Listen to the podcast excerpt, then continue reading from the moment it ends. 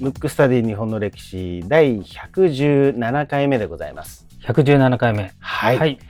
えっ、と、まあ、早速と言いたいところなんですけども、はいここで一つ、この番組がなんと月間で50万再生を突破したと。すごいですね、これはね。ねえ。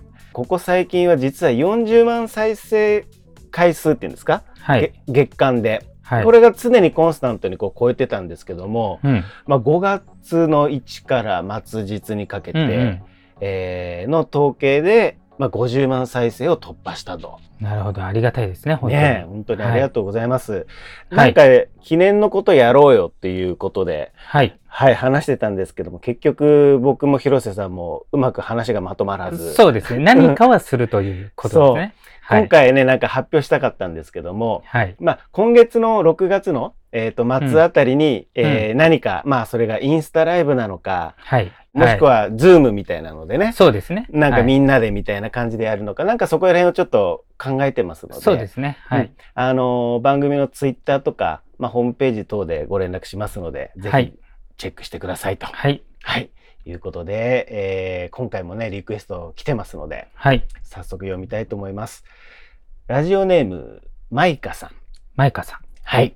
えーリクエスト人物出来事は、信長と光秀の関係についてと。はい。はい。えーはじめまして、マイカと言います。アメリカに住んでる日本語の学習者ですと。アメリカすごいですねそうです。あのー結構、多分な何回かね、この番組、こういう感じの方がリクエストいただいてる。はあい。そう、感じアですねメリはい。カ、イギリス、インドもありましたね。はい。うん。あのーいいんですかね、僕らの日本語で。いや、多分変な癖ついちゃってる可能性ありますよね。ね。ねちょっと要するにがちょっと映っちゃうと僕も気をつけないといけないね。 それ責任重大ですね。ね、なんかこれがね、は結構、ポッドキャストの可能性かなと思うんですけども、はい。えーっと、続けますね。はい。勉強を始めてから18年ですが、まだ日本語の抑揚のコツをつかんでいません。日本語を聞く練習としてこのポッドキャストを見つけました。その時からもう何度も聞いています。えーもう何度も黙々を聞いていますと。あれですね。例のやつですね。例のやつですね。あの、はいも木魚ですね、多分ね、えーどの話もとても面白くていい勉強になっています。さて、リクエストについてですが、最近、聞くドラというポッドキャストで、信長と光秀の話を聞きました。信長は光秀にとてもひどいことをしたんですね。この二人の関係についてもっと聞きたいです。どうして信長は光秀にむごい仕打ちをしたんですかよかったら聞かせてください。もっとも光秀は信長を殺したんだからそっちの方がむごいですけど笑い。ああもうすす日本語すごいですね。よろしくお願いしますなんですけども、これ、はいマイカさん、あの、日本語上手です。上手ですね。あの、うんもう文を見見たんですけど、そう。もう日本人よりも上手かもしれない。ねえ本当に。はいい、やーということで、マイカさん、ありがとうございます。はい。はい。あの、明智光秀に関してはもうすでにね、やってますので、はい。それを聞かれたらいいと思うんですけど、はいまだ織田織田信長の方はまだしてませんので、はい。まあどこかでもちろんやろうかなと思ってるんですけど、はい。今日は、うん。あの、多分タイトルね、もうすでに皆さんご存知だと思いますけれども、はい。伊達宗成。うーん。ちなみに文語はしてた。いや、もう、うん知らないですよね。まず、この、胸なりが読めなかった。読めない。確かに。でも、うんそこまでマイナーじゃなくて、幕末の四健康の一人うーん。なんですよ。はいはい。で、四健康っていうのは、うん福井の松平春岳、はい。土佐の山内陽道、うん。薩摩の島津成明うんうんうんで、宇和島の伊達宗成なんで、うん。うん。一つだけ間違い探しのようにちっちゃい版が入ってるんですよ。はい。それだけ優秀ってことですよね。おーやっぱりこの時代にここに選ばれるというか、そう、このそうそうたるメンバーの中にがっつり入ってますから、うんしかも小さい版に関わ、あの、かえーなのに入ってますから、はいうん、よほどだと思うんですけそど、うですよね。はい。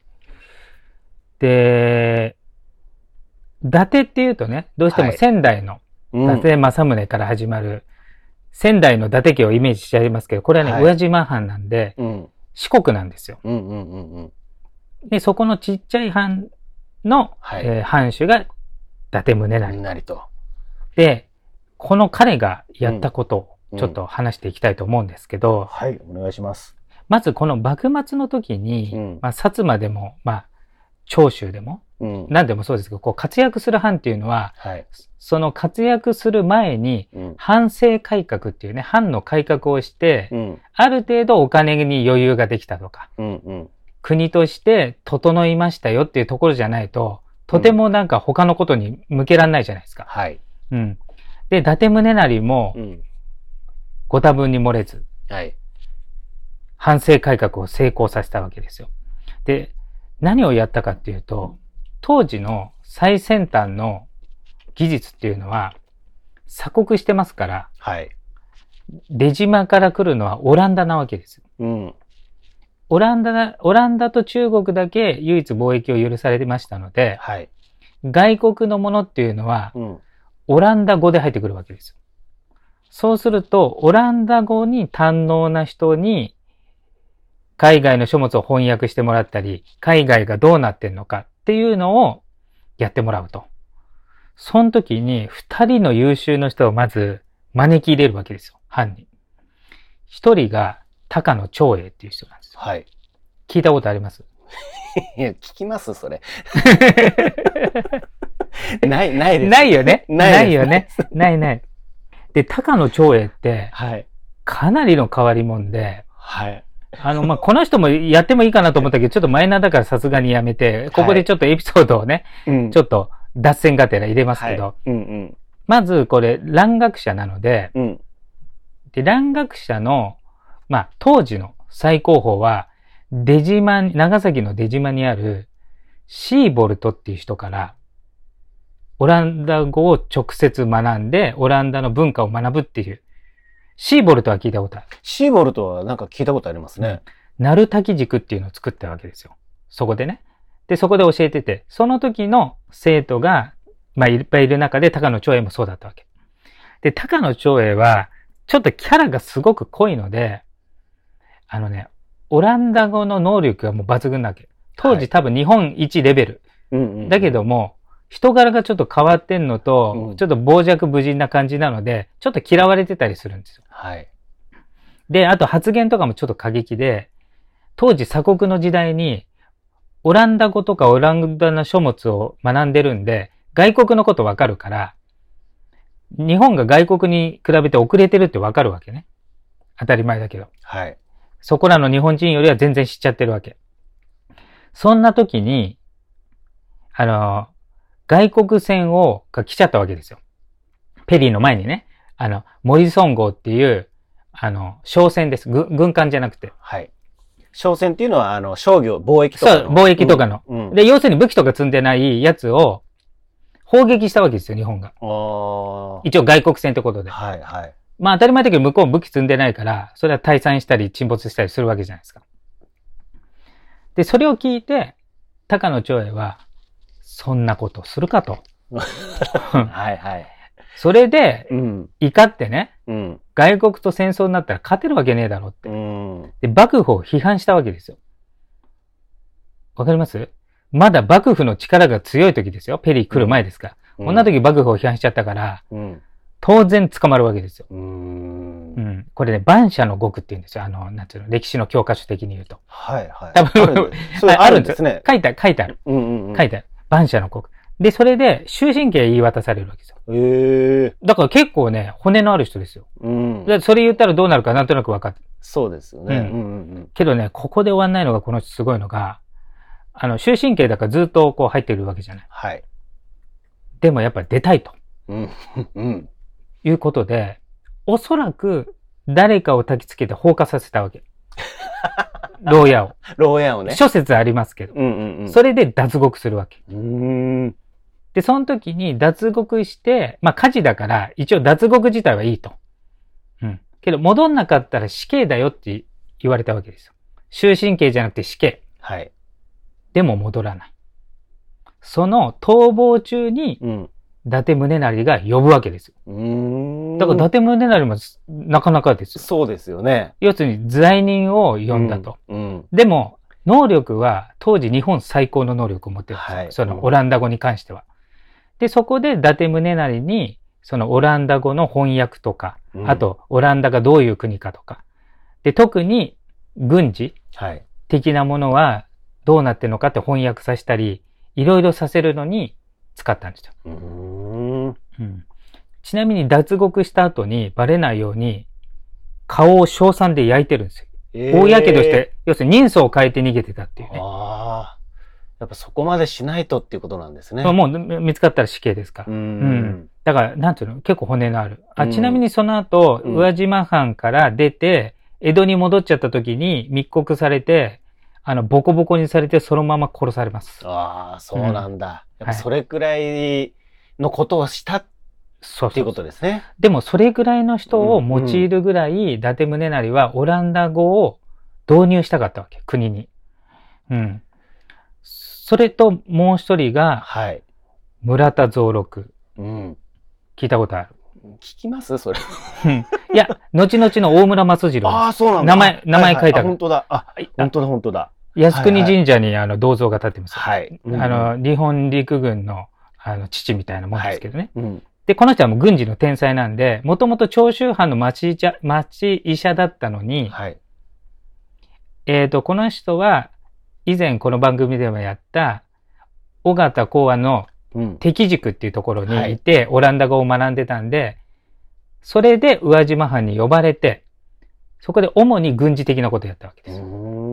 で、後々、長州藩にまた行って、で、明治維新で、まあ、軍事の面で大活躍する大村益次郎、当時村田蔵六を最初に、まあ、重く用いたのが伊達宗成です。うんいや、この伊達宗成さんって目利きがすごい目利がきがすごいの。しかも、ちょ長州藩出身では町医者で、ほとんど軍事のことをやらやらせてもらってない人を迎え入れた。うん、江戸では罪人の人で、能力がピカイチな人をやって、そこで、まあ、藩を強い藩にしたわけですうよ。ん。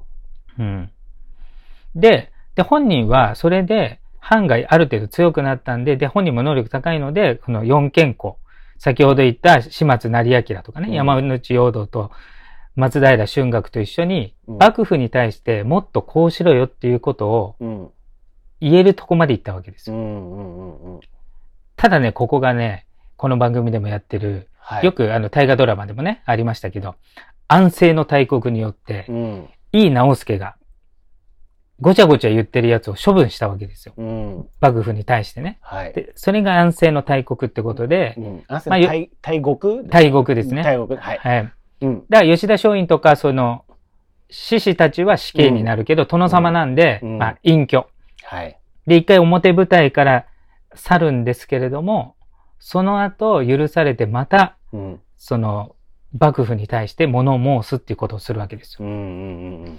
でね、ここまでは、割と4健康、大体みんな同じルートで、まあ、島津成明に関しては早死にしちゃったんで、そこまでないんですけど、うん。意外とね、この後すごいのが、伊達宗成は、明治以降も実は活躍したんですよ。うん。松平春岳も、陽道も、うん。大体幕末ぐらいまで行って、まあ家族制度でその爵を与えて、要するに貴族になって、まあ悠々自適に暮らすっていう中、優秀なんで、まずね、明治政府から大蔵卿、だから当時の大蔵大臣ですね、今、はい。とか、あとはね、当時中国は清という国だったんで、はい。清と条約を結びましょうって言った時の、えー全権大使になったりして、結構ね、表舞台の大臣として、全権大使として、その、えーまとめたりとかね、うん。ことをやってたわけですよ。だから元殿様が、えー大臣やるとかってかなり異例だと思うんですよ。そうですよね。うん。これやっぱり。他はやっぱり幕末の志士ですからね、大そう臣ではす。よね。あの、大久保とかも全部幕末の志士じゃない。これ立場的に、うん。殿様がうん。幕末の志士の、えーまあ、ちょっと、わかりやすく言うと、命令に従うっていうことですね。そう、だからそれにちょっと近い。だから、器もでかいわけですよ。うそれより、りも、うん日本を考えるっていうかねあー、自分のちっちゃなプライドよりも、うんだからね、ちょっと珍しいんですよ。うーん。普通は、あの、明、えっと、幕府が倒れるまでみたいな活躍と、明治後ってちょっと毛色が違うんですけど、はい。この伊達宗成に関しては、まあ、その後、その全権大使で、えっ、と、活躍した後は引退しますけど、結構ね、明治初年度は、結構明治政府の重要な役割として活躍してて。へえ。器が大きいといううんか。しあと、選ばれるってことはすごく優秀だった。そういうことですよね。本人自体がね。うん。いそやう。ーでね、結局う75ん歳まで生きるんで、あじゃあ結構行きました結ね。構長生きなんですよ。だから、あの、ものすごく大激動の時を、結構最初から最後まで生きたみたいなね。そういう、ちょっと異例な殿様。うん、うん、いや、いるんですね、こういう方がね。で、四健康に選ばれて、はい。で、さらに、この人、さっき言ったように、あの、当時の最先端の学問のオランダのね、有名なの高野長英とか村田蔵六とかをね、あの、読んで、すごい力入れてたじゃない。はい。だから、ペリーが来て、で、見たわけですよ。黒船を。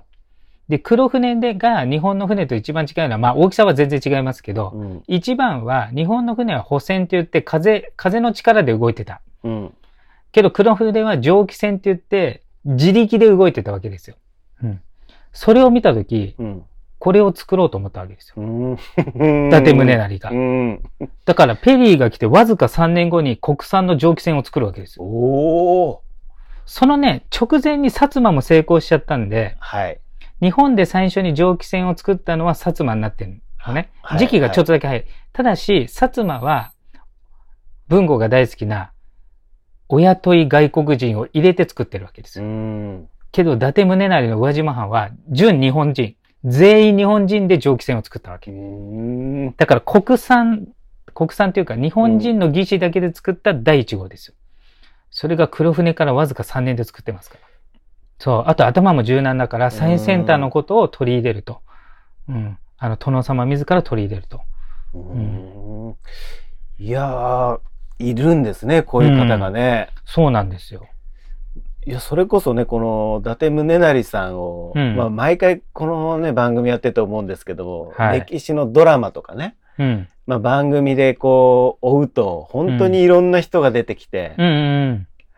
面白いでしょうね、この伊達宗成さんなんて。ねえだからほん、ほんと、ちょっと時代が近かったら、うん、主役級の人物だけれども、そうですよね。幕末ってね、もういろんな個性の人が出ちゃうから、うんちょっと主役にはなれないかなってういう。んうんでも主役級の人物であるっていうそうですよね。感でじですね結局暗殺とかじゃないですもんね。亡くなそりうそう方ですが病死ですもんね。そうですそう、75歳までだかはらい結構、こう、まああ、ー順風満々って言ったら変ですけど、ううん、んもう本当に、すべての力を発揮して、やりきった感じですね。やりきったって感じです。はい。へえ。